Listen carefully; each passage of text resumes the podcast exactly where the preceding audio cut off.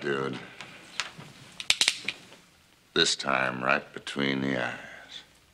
We bring you this special radio television broadcast in order to give you the very latest information on an amazing phenomenon. Just a minute, ladies and gentlemen. I think something is happening. Good evening. I hope you'll excuse me if I appear a trifle excited. What we've got here is failure to communicate. I want all of you to get up out of your chairs. Whatever appears emerges as raw experience for those who watch it. You unlock this door with the key of imagination. Beyond it is another dimension. A dimension of sound. A dimension of sight. Welcome back to the Sordid Cinema podcast. This week, we're going to be just discussing 1962's The Man Who Shot Liberty Valance, directed by John Ford and written by James Warner Bellah and Willis Goldbeck. Here's a clip.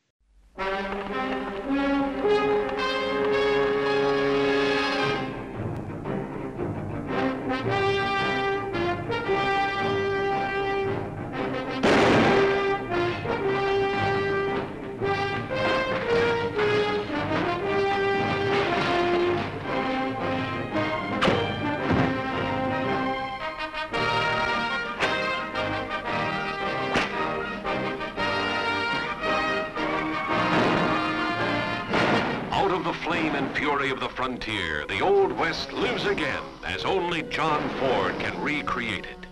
Peopled with wonderful characters who have become legend in their own time. Of them all, two are the most memorable. Liberty Valance and the man who shot him. That's my steak, Valance. You heard him, dude. Pick it up. I said you, Liberty. You pick it up. And the man who shot him was justifiably destined to become a hero. Yet, strangely enough, only one of these people could be sure he knew the identity of the man who shot Liberty Valance. Now you stay out of this, Donovan. He's been hiding behind your gun long enough. You got a choice, dishwasher.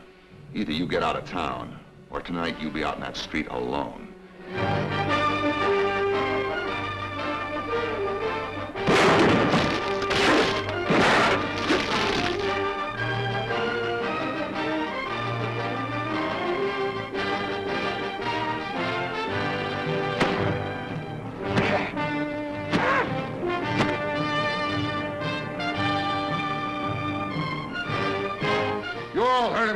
Gun in his hand, didn't you? I didn't say that. That ain't murder, Mr. Marshall. That's a clean-cut case of self-defense. Now get out of my way. All right, that was a clip from The Man Who Shot Liberty Valance, directed by John Ford. Uh, I am your host, Patrick Murphy, and joining me is Ricky D. Hello, Patrick. So we got a John Ford Western on the uh, on the docket today. I I guess uh, this was my choice. Um, and after that, we did the Quick of the Dead, which is uh, basically a shoot 'em up western. Uh, I decided to go for a different sort of western. I thought that it would be kind of kind of fun to. Uh, there's a there is a loose connection between the two movies. Uh, that is Actor Strode, who plays Pompey in The Man Who Shot Liberty Valance. He was also also appeared in The Quick and the Dead. But more more than that, I basically picked this because I, I'm a big John fan, big western fan. But this is a different kind of western. This is a, not a shooty western. In fact, there really is only one gunfight in this, and it's a pretty slow gunfight at that. Uh, and outside of that, there's a little bit of shooting target practice, but this is a very talky. You know, there's there's philosophy at play here. There's there's scenes that take place in a classroom and at a political caucus. Very different kind of western than the Quick and the Dead. I thought it would be a nice contrast. Okay, so full disclosure, I do not like this movie at all. So, in order to make this uh, podcast run smoothly, because here on the podcast we don't really focus too much on a negative, although I guess we'll get to some negatives after the break when we ask our five questions. So, I figure if you're okay with this, I'm just going to ask you a bunch of questions, and I'm going to hope that with your response, you can help me change my mind and see this movie from a different point of view and actually maybe like it. Um, Okay. I don't want to get into the characters or the script right away because that can get a little bit more complex. But I'm going to start with the actual look of the film because I do like John Ford. Uh, Grapes of Wrath is one of my favorite movies of all time. He's made like what, like well over like 60, 70 films. So clearly I haven't seen them all, but I've seen the big ones. This is my second time watching this movie. I remember not liking it when I first watched it. I thought watching it again would change my mind. And I realized one of the things that um, I love about John Ford is his visuals. His movies usually look good. He makes good use of the widescreen and panoramic views. You know, like usually his, his his movies look good. Like he shoots out in the open west, out in open fields, and the cinematography is gorgeous. And this whole entire film, I believe, was shot on a studio set. So even the outdoor shots look like they're shot on sets. So just from the visual point of view of the film, like in terms of the cinematography, the set design, the production values as a whole, I'm wondering how you feel about that when compared to, say, Stagecoach or The Searchers or any John Ford movie. Yeah, he definitely. This isn't one of his classic Monument Valley movies. Uh, I, I had noted that too. This is a very flat-looking movie for the most part, and he's not trying to do a whole lot visually. There are a couple of moments where he does play around with light. Uh, this is a black and white movie, so he gets to play around with shadow uh, a, a few times, and one of those is is when um, John Wayne walking away in the shadows, and uh, the woman played by Vera Miles is in the doorway, and that's a nice little shot. Or there are a couple times where John Wayne lights his cigarette and he's in the shadows, and his face lights up, and then it goes black again, and you can see the rest of the town is is light, but he is dark. Um, there's also a nice little shot where the the newspaper man is. Uh, well, there's two. This is kind of a two shots. He he blows out his light as he's sort of drunk and, and going to the bar next door to get more alcohol. And then when he comes back, he lights up his light and there are there Lee Marvin's gang is in there, Liberty Valance and his gang is in there, and they're gonna they're gonna rough him up and almost kill him. Um, so those are kind of the only visual flourishes that I really remember in the the whole movie. It's definitely one of his flatter. To me, this one, and again, because I think it contrasts well with the Quick and the Dead because that's all visual flourish, and I love that. This one is more of an ideas movie, and so that's kind of where uh, my the appeal lies for me. So just to be fair to John Ford, they gave him a really tight budget, and I'm not entirely sure if he chose to shoot on black and white because of the tight budget or if it's because of the actors who he chose, which we can get to a little later on, because they're just way too old for the part and shooting in black and white for whatever reason hides the fact that they are older than they should be.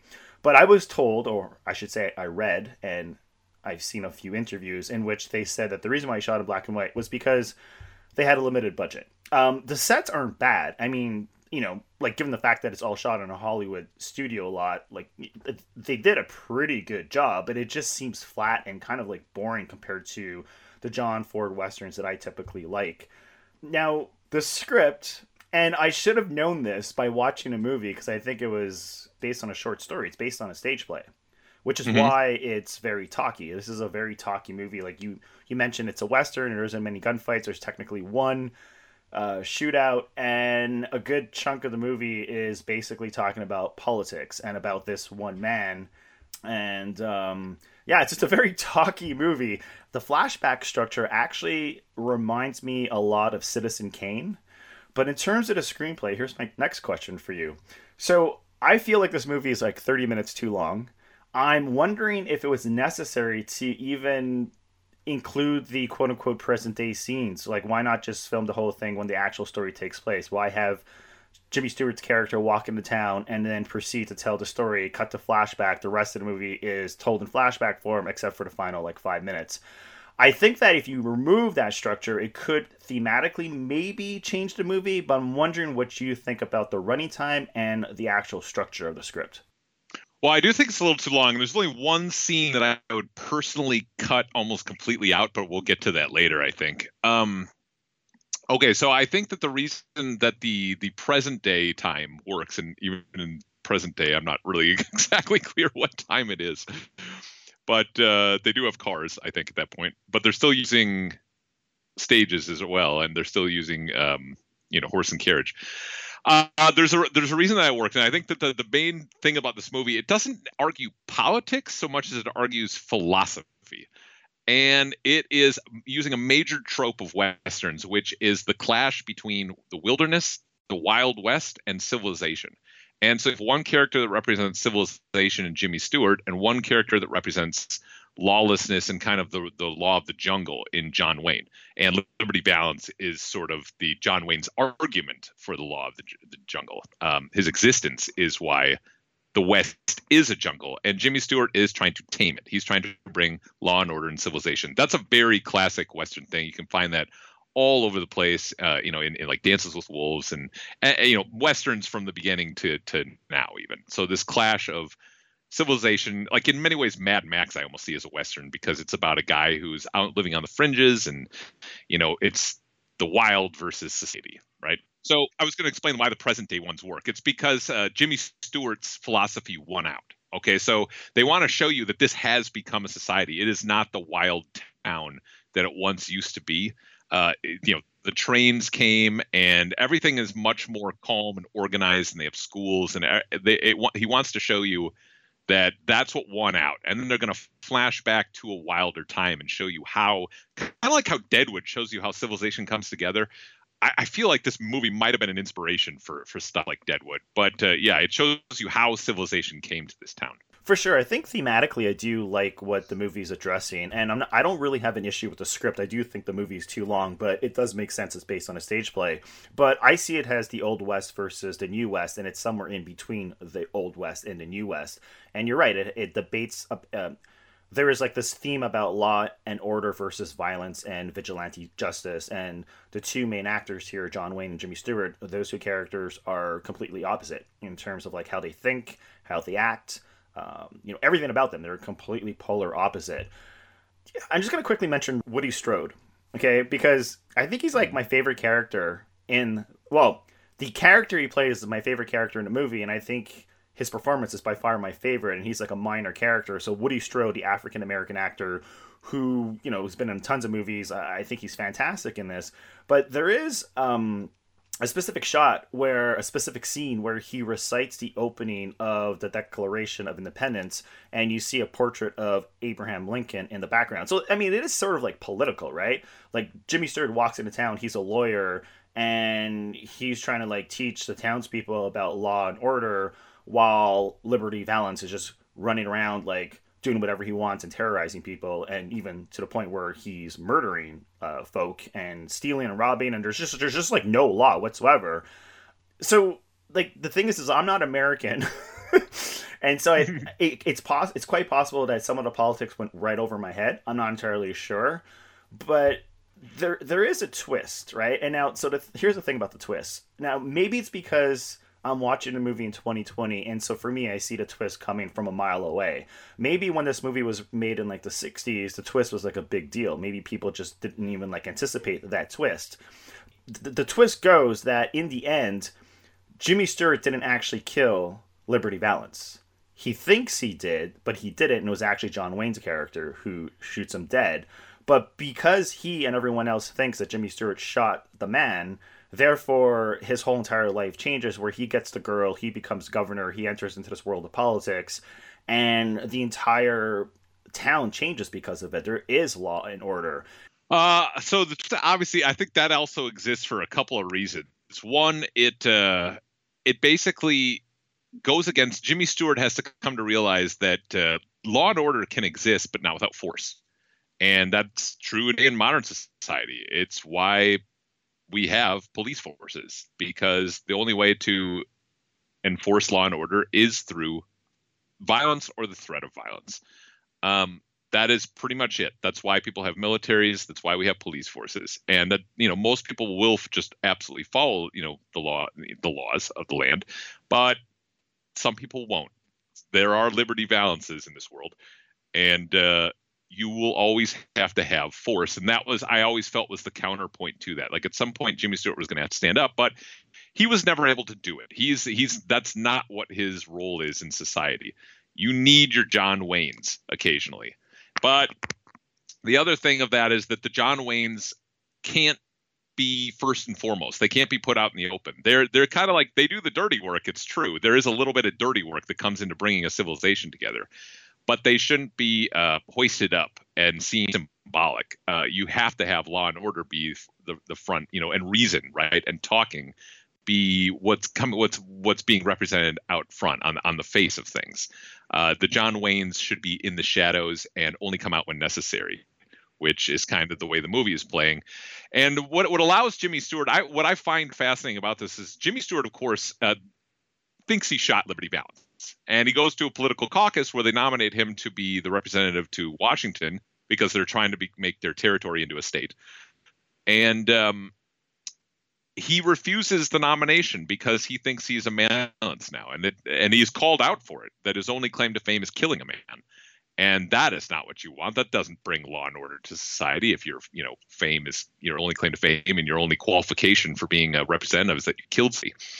Uh, even if it was a famous outlaw and liberty valance was definitely a horrible horrible person and we'll talk about lee marvin's performance i'm sure uh, when we get to it because i think he is quite possibly the you know the he get, delivers an absolutely crushing performance like he crushes it the twist, of course, is that John Wayne shot him, and John Wayne is the one who tells Jimmy Stewart this, but he tells him it to relieve the guilt. It's because then Jimmy Stewart knows that he is law and order, and okay, if this thing sort of propelled him to some sort of fame, that isn't who he is, and he does he does still believe in right and reason. He hasn't killed anybody, and thus he can go on with this kind of lie, but and but he can use it to to further his own ideals, which he kind of does. And I do think there is a bittersweet ending to all of this, by the way. Uh, I don't think that it's ch- championing like Jimmy Stewart is this hero. There's a moment at the very end when he asks his wife, uh, Hallie, who's played by Vera Miles, and she had been kind of John Wayne's. Uh, the object of John Wayne's affection. He was sort of wooing, trying to woo her as well. Um, he asks her who put the the cactus rose on top of the casket. And she sort of defiantly says, I did. And there's a moment of awkward silence between them. Like she's acknowledging that Jimmy Stewart would have had nothing, not her, not his political career, nothing without John Wayne's character. And I think that's a that's a philosophical moment right there that both sides are going to have to exist and, and he has to be able to acknowledge that. At least and he did tell the story to the newspapermen so at least there's but they they refused to print it. So it, it is interesting saying that the, the, it's all built on a lie. It's built on american history is built on a lot of lies this i'm sure the histories of many nations but sure. uh, yeah. I think the best line in the movie is the line which says when the legend becomes fact print the legend and I think that says yes. a lot about the movie and about the themes and about the characters and about these two men, uh, played by Jimmy Stewart and and John Wayne. So, look, I don't think this is a bad movie. Don't get me wrong. I just didn't quite enjoy it, and I do want to get to the cast. And we're gonna start with we're gonna, let, let's start with Jimmy Stewart and John Wayne. So, like, now this is the thing. I actually thought this movie was filmed in like the 50s, maybe late 40s. It's filmed no. in the 60s. Yeah, 62. And here's my problem with the structure of the film because you get them in quote unquote present day, and then you get the flashback sequence, which takes place like God knows how many years earlier, maybe like a decade or two earlier. They look the same age. John Wayne and Jimmy Stewart look like way too well, old for a should, part we should say that John Wayne is not in the present day. The present day is Jimmy Stewart sure. coming back to the town for John Wayne's funeral. But Jimmy Stewart's there. Either way, John he, Wayne he looks, is there. Yeah, John Wayne looks too old, and so it's just like it's so like I get the star power and the appeal of John Wayne and Jimmy Stewart, I just don't understand why they were cast in this movie. I uh, I love Jimmy Stewart. Like I think he's a great actor. I think he's just charismatic. I really did not like his performance in this movie, maybe that speaks a lot to me just not liking his character. I also like I'm not the biggest John Wayne fan. I think I understand why John Wayne is popular and he's been in a shit ton of movies that people love. I don't think he's necessarily the best actor. I think in the right roles, he's cast perfectly and he works. I think sometimes he doesn't work. Uh, I'll give you a, a, prime example. So you know how John Wayne is uh, is well known for using the word pilgrim, right? And in this movie, he calls Jimmy Stewart's character pilgrim like 30 times. times. 30 times. I think that's where this came that whole pilgrim thing came from. I think it came from yeah, this movie. It did. It did. It was from this movie. Okay, so let's start with John Wayne and Jimmy Stewart. What'd you think of their okay. performance? Uh, I, I'm I, I would say that Jimmy Stewart probably is the uh, least. Uh, I, I don't want to say it's bad because he's Jimmy Stewart and he's he's playing Jimmy, but he, he there are a couple times when he explodes and he does it a little bit too much. I think Jimmy Stewart was struggling to find his character, to tell you the truth. It was kind of like he was going for Mr. Smith Goes to Washington sometimes, and but he was way too old to play the part. You're right, and I think Jimmy Stewart was way too old to pl- play that part. No question about it. He looks way too old. And now John Wayne is too old, especially to be wooing Vera Miles. Both of them are too old to be wooing Vera Miles, by the way, who only earlier in the Searchers was the girlfriend of John Wayne's nephew. So I mean, she was already like, I mean, it was acknowledged that she was way younger. But I think Wayne to me has this great presence in this movie. Talk about somebody who just is so natural in the environment and feel and looks so relaxed and casual. I believe that the only man that Liberty Valance is afraid of was Tom Donovan, who is John Wayne's character, because Wayne has Wayne kind of struts through. He he's at home in every single environment that he's in. I love the shots of him in the bar when the when they're going to be taking their vote and he's pushing people away. Uh, he's so big there, and you can tell he's just he is a he's a man a man's man. He belongs in a western. And I love the shot when he's at the caucus and he, he just kind of like saunters up the stairs and lies down on them. And to me, like his physical presence in this movie, he seems so at home everywhere and seems so casual. And even on his home, I think he he handles the cockiness, but then he handles the scene when when he realizes that he's not going to get Hallie and he gets drunk and he gets pissed and he starts snapping at people and goes home and burns his house down. I think that's a, like fantastic acting. Uh, I think he handles the emotional scenes far better than Jimmy Stewart does in this movie. I think Stewart had a problem with his finding his character. I, I just don't think that he quite got there. Uh, but yeah, I, I would say they both. Wayne does look too old, but there's a couple times when he I can buy it more with him than I could with with Stewart. Stewart does not look like he belongs in the West at all. He's not a young man going west. Let's put it that way. Yeah, I don't really have a problem with John Wayne in the role. I think he's perfect. Well, not perfectly cast, but well cast. I think Jimmy Stewart is miscast. And I will tell you who I do like. I mean, we're going to go through the entire cast here, but Edmund O'Brien. He plays one of the most memorable characters. He plays the um, the newspaper editor, and I really like this character actor. There's a lot of character actors, by the way, in this movie, and I thought his performance was really good. Who I did not like, though, um, and can you guess? the sheriff. Andy. Devine. Great character actor. He's been in a lot of movies. Unfortunately, in this movie, I just did not buy into his humor. I did not buy into the fact that he's the sheriff. I thought his character was. I mean, it was he was annoying to listen to, and I, I felt like um, he was distracting as well. You know, I think he uh, was there. They had him to show, sort of show, like, okay, he was elected marshal because they wanted no law, and it's kind of like how in Deadwood, you know, they wanted to be left to themselves, and they wanted a marshal who would do nothing. And you see that in several westerns where the marshals of some of these towns aren't the Wyatt Earps of the world; they're these guys that are just pathetic, right? I mean, you see it in you know even movies like comedies like support your local sheriff and all that kind of stuff they they just have losers there and they're not really looking for somebody to actually implement law and order. They just want to fill the position and have sort of a figurehead who won't cause too much trouble and do too much damage to the freedoms of the town. And you see, like I say, you see that with a lot of these frontier Western towns uh, in movies. Uh, so I think he was there for that. He was supposed to be, uh, you know, ineffective and he was supposed to be impotent, which he generally was. I'll agree with you that his performance was a little broad. That can happen in John Ford movies. like he does have a fondness for broad performances occasion and hokiness, and he definitely falls under that sort of hokiness category. Which is really strange because everyone knows, you know, legend has it that John Ford was really hard on John Wayne and treated him like crap on every movie set, including this movie set. And he adored Jimmy Stewart. And he, he I think his big issue with uh, John Wayne, if I'm not mistaken, was that he didn't go to war. And so he just never respected John Wayne, but yet he would cast him in his movies. Or I don't know, maybe it was the producer. But it, it's just, it's, it's, it's kind of strange to think that John Wayne pulls off a better performance than Jimmy Stewart, but yet in the eyes of John Ford, he just wasn't good enough. Who was good enough and probably one of my favorites in all of westerns is Lee Marvin. Now, Oh. so he's amazing in the role of the bad guy. Like he's this dominating force. He's menacing. He's actually scary. You can buy into understanding why the, all the people in the town fear the man.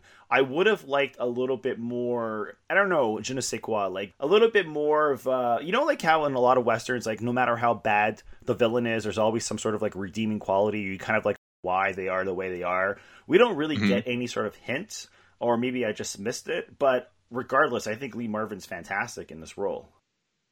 I, I think he's absolutely magnetic, and I, whenever he's on screen, even John Wayne has a hard time uh, competing with him. They are fairly even though, uh, just because of the power of his performance. I tend to watch Lee Marvin though more than I do Wayne when they're both on screen at the same time. I mean, it's it's close because there's that scene with the steak, and they're standing eye to eye, and you're like you're waiting for something to happen. The tension is definitely there. They they they're facing off against each other is really really good. But yeah, Lee Marvin brings an aura of absolute menace to this movie that it needed. I think it needed that to kind of uh, show John Wayne's point of view because otherwise it just sounds like a lot of bluster when he's saying like out here you need a gun.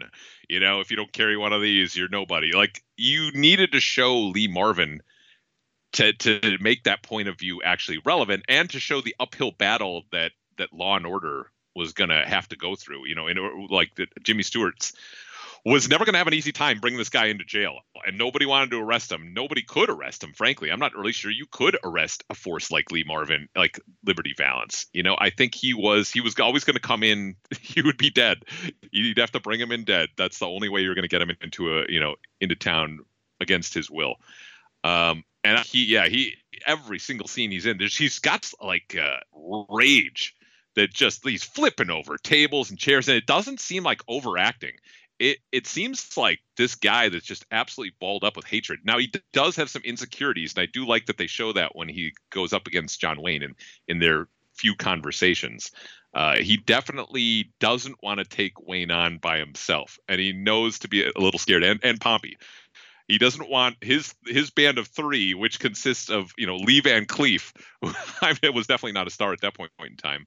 Um, oh, and I can't remember what the other actor is, but he had been in uh, the Andy Griffith Show and other other sort of. I, mean, he got around as well. The other part of the other gang member, but uh, yeah, they were they were kind of psychotic. In many ways, but the three of them did not want to go up against Wayne and, and Pompey and Wayne and Woody Strode. So I, I kind of like that he did his insecurities showed through, and he would get really, really mad knowing that he kind of chickened out a couple of times.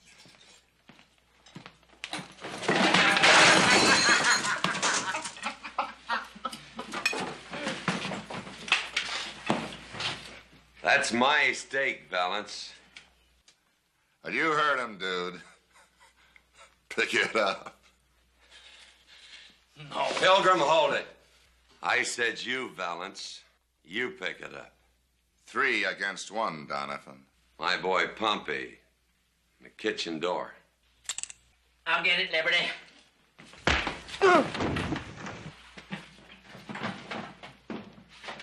I said you, Liberty. You pick it up. What's the matter? Everybody in this country killed crazy? Here! There! There! Now! It's picked up! So, would you agree that this movie plays out like a, th- a three way romance in, in the sense that, I mean, okay, so like in the movie, John Wayne clearly likes um, Howie. Vera, Vera, Hallie, Vera Miles, Vera Miles, the character yeah. of Vera Miles plays, yeah. Uh, Jimmy Stewart likes her, but he's not willing to admit it or is not acknowledging it. But I kind of felt like there is this like three way romance between them, even though technically it's not a romance, but there's chemistry between those three characters, I guess is what I'm trying to say. But I think that Vera Miles is actually fantastic in this film. Like she doesn't play a huge part, but she plays an important role regardless. Yeah, she's always there, and I wouldn't say that the men's actions revolve around her, but I think she also has sort of there's some competing feelings in her, and and a lot of time it can look like she's blowing John Wayne off, like she's not really that interested. So he's trying to woo her, but she doesn't seem like she's super interested. Like maybe they're just friends, kind of thing in her mind. but there is a scene when John Wayne is going to go uh, on the cattle drive and he tells her that he's leaving. There is that scene where she, you know, he walks away in the darkness and she's framed in the door. She runs to the door and looks after him. There is sort of a yearning there. Like, like I, couldn't tell if it was because she does really have feelings for him or she knows that the only man that can keep this town safe is walking away right now uh, to go on his cattle drive. And if she, if those fear, I looked at it as usually when someone shows you a lot of like attention, like when they when it's obvious and evident that they do like you, there's less of an attraction. Like people aren't necessarily attracted to people that are throwing themselves all over you, right? When mm-hmm. you play hard to get, usually it sparks more of uh, of like curiosity and intrigue. And with Jimmy Stewart's character, it's not that he's playing hard to get, but he doesn't even realize that there's a, a, a possibility of them forming a relationship. Whereas John Wayne is trying so hard to get into a relationship w- with her. So it kind of like makes sense. And, you know, we do get the scene in which, um, I, I, gotta stop saying Jimmy Stewart because like his name is Ransom, but we Ransom realizes that Hallie can't read, and so she breaks down in the kitchen, and so he you know he decides that he's gonna like teach her how to read, but like you see her insecurity and like she's clearly embarrassed, and that goes a long way to forming an attraction between the two of them. But I think with John Wayne, is just his character is kind of like a little too desperate or trying a little too hard, which is odd because like you would think that John Wayne's character, who by the way is Tom, um, you would think that all the ladies would be chasing him in the town because he's he's like the tough guy, he's the cool guy, he's the guy who's like you know who, he's the only guy who can actually stand up to to Liberty Valance, but that's not necessarily what's happening here, which I thought was kind of interesting, like in terms of like how it views masculinity in the quote unquote old west. Overall, like there's a lot of character actors. Like I said, some of them work, some of them don't necessarily work. Um, it's not necessarily my biggest problem with the movie. Like Jimmy Stewart's performance is uh, a, a deal breaker for me, unfortunately. Okay. It's a it is a different sort of western and John I mean I'm not sure how much John Ford you've seen but he is an acquired there are some movies of his that that generally play better like I'm not sure if you're a fan of Searchers but there are people who who don't like that movie because of some of the hokey scenes that he throws in, uh, the the goofball comedy stuff that he throws in. Which you're, I mean, it's weird for John Ford because this is a grizzled war veteran, right? Like this is the guy who ran up the hill, you know, while bombs are dropping everywhere because he wanted to get a better shot during World War. He was out. He was out in the Pacific Theater. Um, and that's why he respected Jimmy Stewart, I'm sure. I think he always liked John Wayne, by the way. I, I just think that he gave him a really, he liked giving him a hard time even more because uh, he kept casting him over and over and over again. But uh, I, I, do want to go back to, to one little thing, and I this is okay. So when we're talking about, I get what you're saying. There are some. It's it's a very talky movie, and if you're not, if you, you aren't buying into the philosoph- philosophical argument, then it can be kind of hard to watch because there's not a lot of visual stimulus uh, stimulation here. But for me it's all the ideas and there are little subtle touches. And one of like one of the things you're talking about jimmy stewart wanting to teach um, or right, ransom wanting to teach hallie to read. And that's his gift to her right? It's the gift of civilization. Whereas in that very same scene tom had brought hallie a gift as well and it was a cactus rose and that's the wild. So the the way these characters interact with her and the struggle with her, I love that that she is caught in the middle. You have civilization on one side, wild man on the other side, and she has to sort of choose which one she wants. And I think even at the end, she isn't quite sure that uh, you know which one because that look on her face when she says that she put the cactus rose on the on the thing tells you that she still has something something for Tom and something slightly against Ransom. Yeah, I guess maybe I just don't like Jimmy Stewart's character because he's trying to he's trying to he's trying to change the town. He's trying to bring law and order. He's trying to he's trying to do the right thing, but he's also not willing to get his hands dirty. And I find he's sort of like a coward and I guess like one of the things I don't like about this movie, maybe this is my own philosophy, right? Like, is that I don't like the fact that John Wayne loses it in the end. Like, he loses the girl, he loses just about everything. And to me, he's kind of like the real hero because, as we learn at the end of the movie, which you know wasn't a really, I, I guess, I guess again back in the '60s, it probably was a big twist. But the fact is that he is the one who shot Liberty Valance, not not uh, Jimmy Stewart's character. And so, like, really, Jimmy Stewart didn't do anything really. I mean, like they like you said like i think you said this earlier right like he owes everything to john wayne's character tom donovan donovan yeah so you're, you're absolutely right uh, i did jimmy stewart for the record, I, he did face up to Liberty Valance. He would have been killed if John Wayne hadn't shot Liberty Valance, but Jimmy Stewart did go out on the street and did stand up to him. Uh, and you know, if Liberty Valance had uh, not played around with him a little bit and shot up his hand and whatever, I think that would have absolutely, you know, it would have ended differently.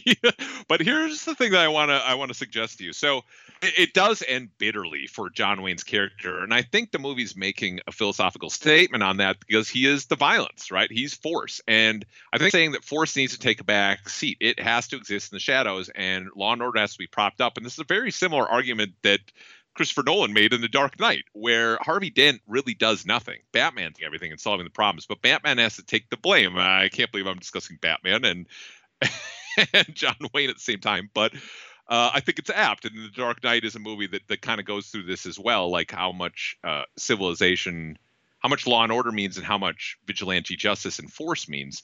Um, so yeah, at the end, Batman, Bruce Wayne has to, Batman at least has to take he has to he has to kind of lose out. He has to become the villain in the end, or or at least take on the burdens of everybody else and prop up uh, the in order to save face, the save the face of Harvey Dent. Now those movies take slightly different tacks, but that it, it, basically was all about that. I mean, Bruce Wayne was trying to get Harvey Dent to be the face of justice, right? Even though Batman had done most of the dirty work in the town of Gotham and had actually, you know, rounded up all these villains. He wanted Harvey Dent to get the credit for it.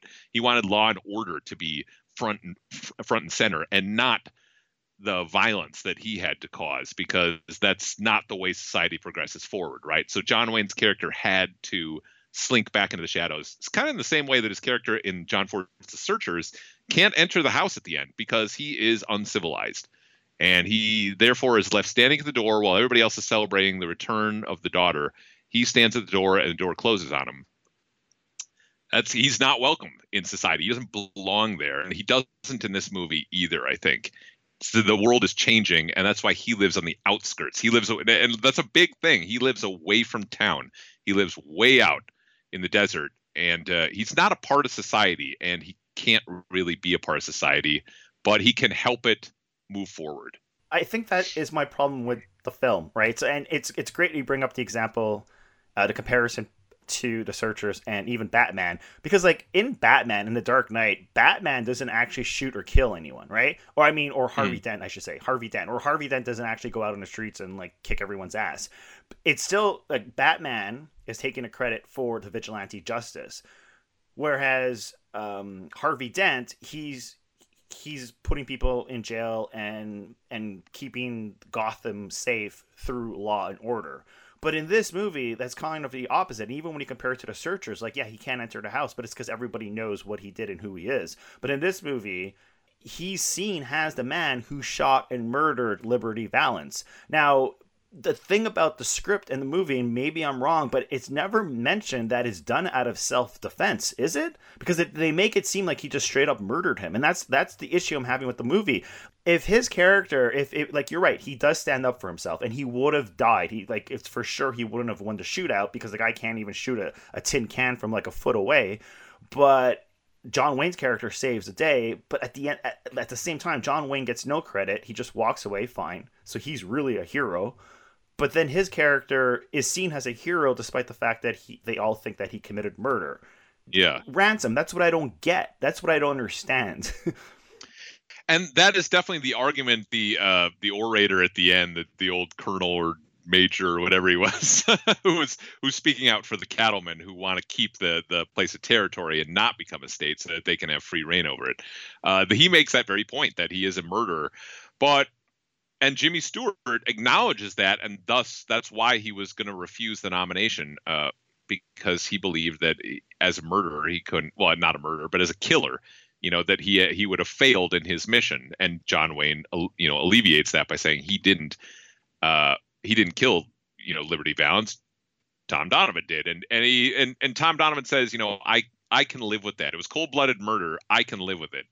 So you don't have to you know you're you're free to go about and do this and even if your fame kind of even if this is what brought you fame you didn't actually do it you you can still have your ideals and you can still make this place better you're right that there's a I, I mean, you could say that there's a weakness to the philosophical argument that they do still make him a hero, and he goes on to have great success, all built on the foundation of killing an outlaw. That's not an argument. That's what happens. yeah, no, I know, but, but I'm what I'm saying is that like his uh that could be speaking also to society's need for that type. Like John Wayne couldn't bring law and order somewhere because he wasn't, or his character. Sorry, Tom Donovan couldn't bring law and order somewhere. His character wasn't law and order, but but Ransom could, even though he couldn't do the force himself. He could bring law and order somewhere. And if if what it took, you know, people respected Tom Donovan around town. If this is what it took, and, and keep in mind, they had asked him to be one of their representatives as well, and he refuses. Tom Donovan refuses because again, he is not part of society in that way. Uh, so it's the town respects him, and they do consider him a hero. So this was the way for for John Wayne to prop up the Jimmy Stewart character and make him respected as a hero. Thus, he could go on to accomplish great things that Tom Donovan could never do. It seems like a minor nitpick, but I don't think it really is a nitpick because I, I think it changes the whole outlook of the movie and his character and what happens moving forward. I think that if they had framed it as he shot and killed the man out of self defense, it would mm. change everything. But they praise him as the man who just straight up walked up to Liberty Valance and shot him dead. Therefore, that makes him a murderer, a straight up killer, and it goes against his whole entire philosophy and the idea of law and order and what he's trying to teach to people. And I think that by having even one line or one scene, which clearly states that he did it out of self defense, it would change the whole ending of the movie for me personally. Yeah, I don't think that you're wrong at all. I, I think that it can be kind of confusing, and I'm sort of coming up with arguments. That's why one of the reasons why I love this movie because I think there are shades of gray in here. That there are there are things where I don't quite you, you can you can see viewpoints of, of some of the people you know and what they're trying to say it sometimes and you can kind of see where their own argument goes against them at other times and i almost think that that they're wrestling with it the entire because of course john ford you know when he started out his career it was all cowboys are heroes violence is is the way and you know load them up and stagecoach you know john wayne you you see his character in that for the first time ringo uh, and he's cocking a gun like that's the very first shot you, you see like this guy represents the West, uh, taming it right with with force. But I think as John Ford went on, he st- did start to struggle with some of these things, and and he started to address some of the criticisms that people had with him and his characters. And he didn't always do it um, eloquently, but I find it fascinating, like the the the struggle that he sort of has, and he goes back and forth. And you're you're right, it is kind of weird that that the main character is propped up for something that he's supposedly not, and he would have never gotten there on his own merits, which is in, an interesting thing to to argue.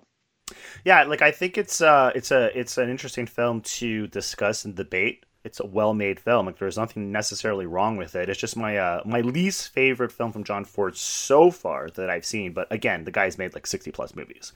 Yeah, there's, a, there's a lot of them. All right, well, with that though, we should probably take a break.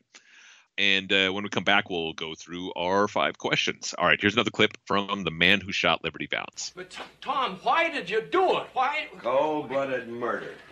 But I can live with it. Hallie's happy. She wanted you alive. But you saved my life. I wish I hadn't.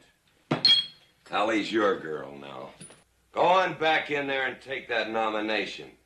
You taught her how to read and write. Now give her something to read and write about. All right, that was another clip from the man who shot Liberty Valance.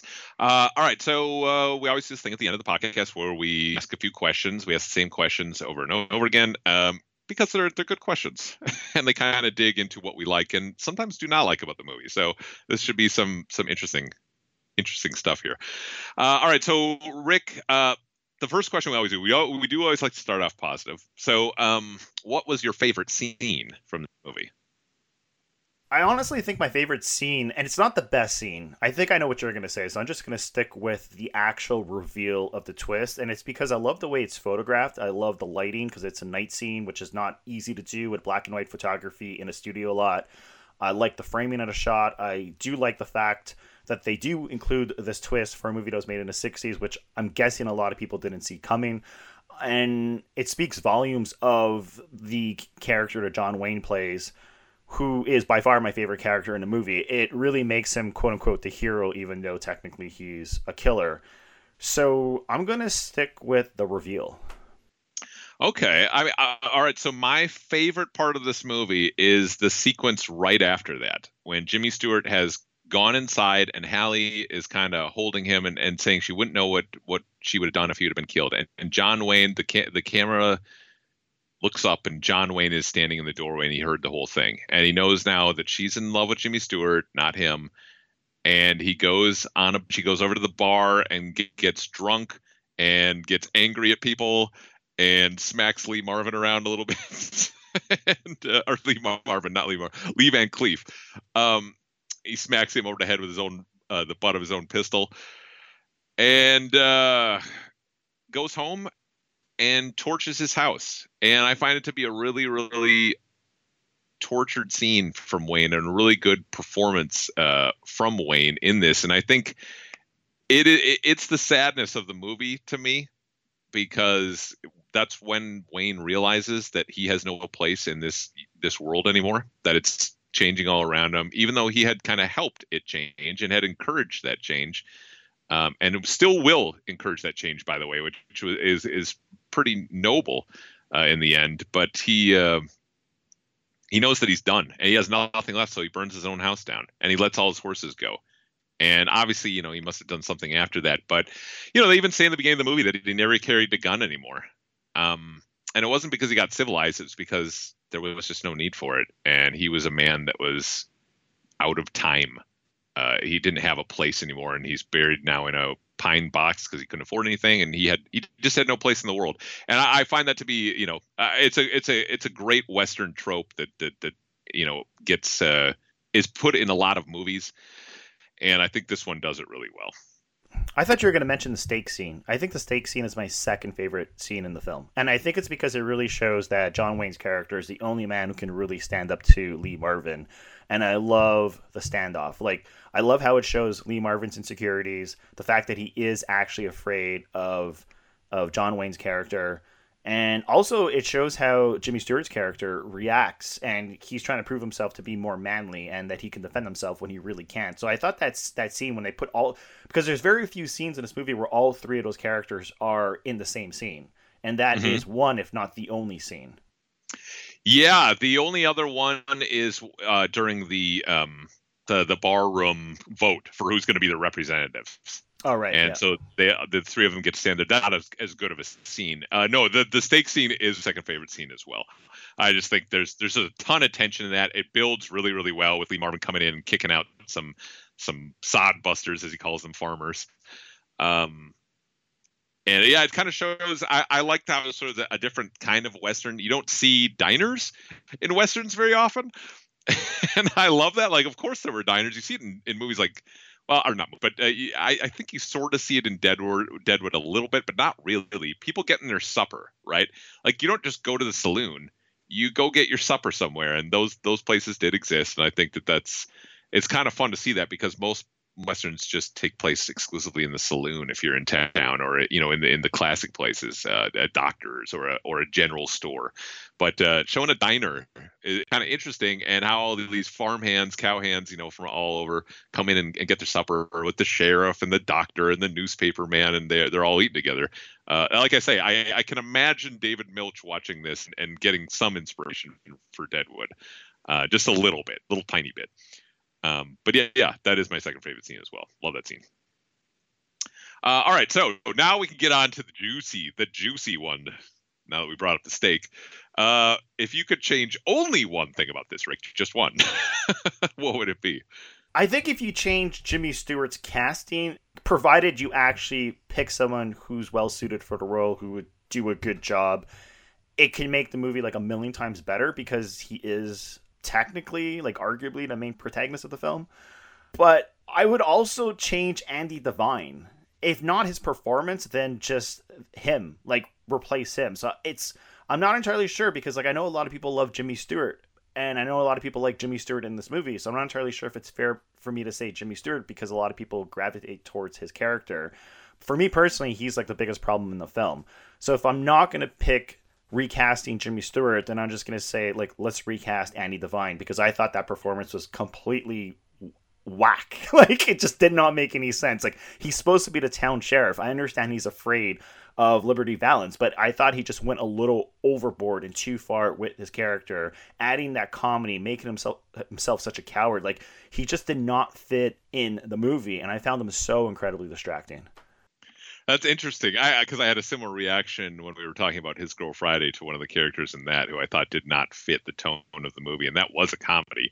Uh, I'm okay with Andy Devine in this one because for some reason I, I accept it as part of John Ford's quirky sense of humor. Is hokey. I shouldn't say quirky. He's got a hokey sense of humor. Um, and, and, if we ever do the searchers, I'm sure that sense of humor will come up again because there are scenes that just are like nails on chalkboard for some people. But uh, I've got I've gotten used to those as well. Um, Jimmy Stewart, I could you know a young Jimmy Stewart would have been absolutely fantastic in this.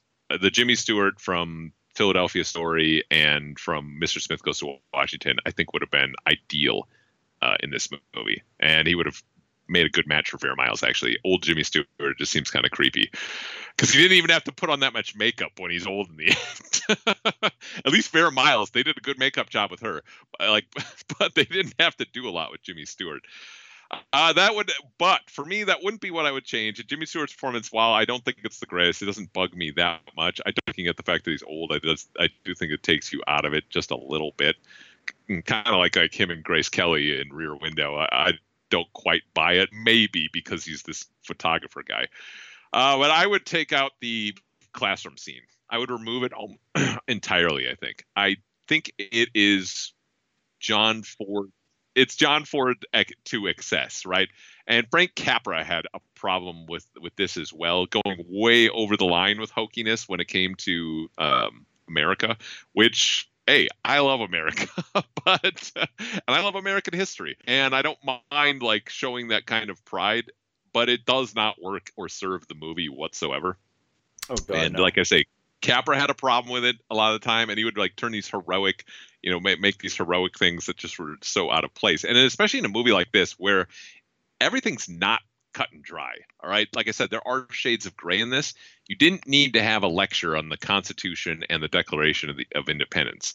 All right. And we didn't need that at all because it doesn't really it doesn't fit with i know that they're going to be voting later and i think it was included as kind of a foreshadowing to get used to the fact that they were going to be voting later and it brings up the subject of voting so that you're prepared for when they do actually vote i don't think they needed to prepare you i think we all understand if we see them all voting, that the introduction to the voting scene is fine. It works. It doesn't need any intro, but I think that's what the school scene was. And it went on too long, and it's got kids, and kids don't generally belong in westerns.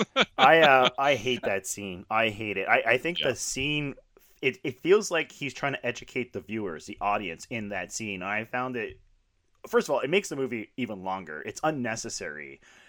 I think it's poorly written, and you just didn't need it. Like you did not need it. So I totally agree. Yeah, and the whole like reciting the ABCs. Do we really need to sing the entire ABC song? Like, what was the purpose of that? yeah, it's one I always feel skipping over, and I always forget how long it is. I'm like, oh, this is gonna go by pretty quick because I I've watched this movie a few times. In fact, I watched it just a year ago, so this is the, the second time I've seen it in a, in a while. I, I do like this movie, um, but yeah, that scene, I'm always like, I always forget how long it is. It just keeps going on. I'm like, oh my god, why didn't you cut this? This does absolutely nothing, and it's not written well. It, even if it served no purpose, at least write it better than that. All right, back to the positive side of things. Um, who say is the MVP of this movie? John Wayne, hands down. I, I mean, we've already mentioned a bunch of things that we would change in a movie, which all points to the director John Ford as great as he was as a filmmaker he I think made a few missteps and mistakes in while filming this movie it's unfortunate that he wasn't given a bigger budget and he had to shoot everything on set etc etc but I think John Wayne is the star of the movie. I, I really do like his character. It's not the greatest performance. He's not necessarily the greatest actor here but he fits the role. And he's much needed, especially when he's acting across from Jimmy Stewart, who's miscast in the film. I love the way he matches up with Lee Marvin's villain. And so if you take away John Wayne and you replace him with someone who's not as good and not as well known and you know an actor who everyone loves and adores, I don't know if this movie would be like because I know a lot of people love this movie and they praise it. I I, I think the movie would fall apart. I, I John Wayne has got to be the MVP. I don't know how you feel, but yeah, I, I think you cast anybody else, and you can't buy the the mythic uh, Western cowboy that this character is supposed to be. That Tom Donovan is supposed to be. He is supposed to be just this absolutely like legendary type character, right? Um, and without casting a legendary actor, I mean, I think Ford had it wrong. I know the studio wanted Wayne, and Ford did not but they had it wrong. Like they, he, had to play this character. I'm not sure who else he could have cast and had this movie work. This movie would not have been around. So yeah, he would be my MVP as well. Although I'll give a shout out. I think the movie also really works because of Lee Marvin's uh, just force of nature.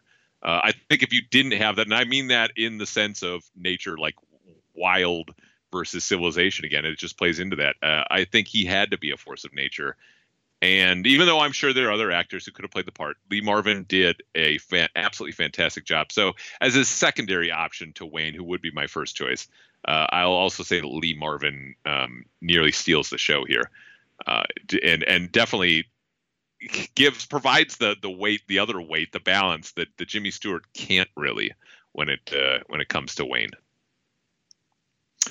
Um, all right, so now to that end, we've I, I think you know we'll we can definitely like most westerns, especially you know John Ford westerns are. It, it's always hard to argue that they stand the test of time, but we're gonna. But I'm gonna ask you that right now anyway. Do you think that this movie stands the test of time? No, I don't think it stood a test of time when it was released. Like, like again, the movie feels like it was made in the 40s and it was made in the 60s. And I know that when the movie was released, it was considered a lesser work of John Ford by most critics. And I know people still praise it and see it as one of John Ford's best movies. But I do think it's dated for all of the reasons we've mentioned throughout this hour. It's it's a tricky question because does it stand a test of time? Like anybody can watch this movie for the first time in 2020. Say, for example, you're a film student, and there's a lot that you can learn and take in, and you can appreciate the performance by, say, John Wayne or the cinematography or the editing, whatever it is, right? There's always something you can appreciate, but I do think it's somewhat dated maybe not thematically, maybe not what it's addressing, but in terms of like the structure and the way it's all packaged. Yeah, it's not. I mean, again, John Ford's movies, I feel like all of them are dated. I, I feel like it's pretty, almost all of them. It's rare that you can watch, even if you watch Stagecoach, even though there's some messed up stuff in Stagecoach. But uh, that movie was at the end of the 30s. I believe that was 39 or thereabouts. Uh, yeah, his movies tend to have this sense of humor and tone that just grind against modern sensibilities. And so I, am loath to say that it stands the test of time. I'm not sure that any of his movies stand the test of time, even though I think some of them are brilliant, like The Searchers. I, I absolutely love that movie. Um, but uh, yeah, I'm not. Uh, it's hard for me to say that it does. I can't say it does. I think that people are not going to want to watch this movie to get this message across, even though I think it does it more. I think it has more impact than many other westerns who try to get a similar message across. I, I like the fact that he went with ideas in this versus you know the visceral elements of westerns a little bit more. Uh, he he tried to stretch himself a bit. Um, and I think for me it works really well. Like I find this movie fascinating to talk about. But yeah, I I, I think that its filmmaking sensibilities are definitely out of date. If I had to recommend someone who's never seen a John Ford movie, I would recommend any one of his Monument Valley epics over this movie first and foremost. Like you don't want the first impression of John Ford to be this movie for someone who's never seen his movies. I would no. go with The Searchers, The Grapes of Wrath, Stagecoach, etc., etc. I also don't think this movie typifies John Ford's repertoire. I, I it's not a good representative of his filmography. Um, this the the Miami movies are are much better representative of what he likes to do or what he used to do traditionally. This was a movie where he was, you know, struggling with coming in. In many ways, he is Tom Donovan as as a filmmaker, and he was it in 1962. He was struggling with coming into modern filmmaking and modern society. This is a guy who grew up chomping on cigars and, and he infamously required his entire crews, you know, even when they were shooting Monument Valley, there were no hotels. They camped. And he that was a requirement for him. Like you had to be out on set. Like that's where they slept. And they ate off campfires and, you know, they drank whiskey.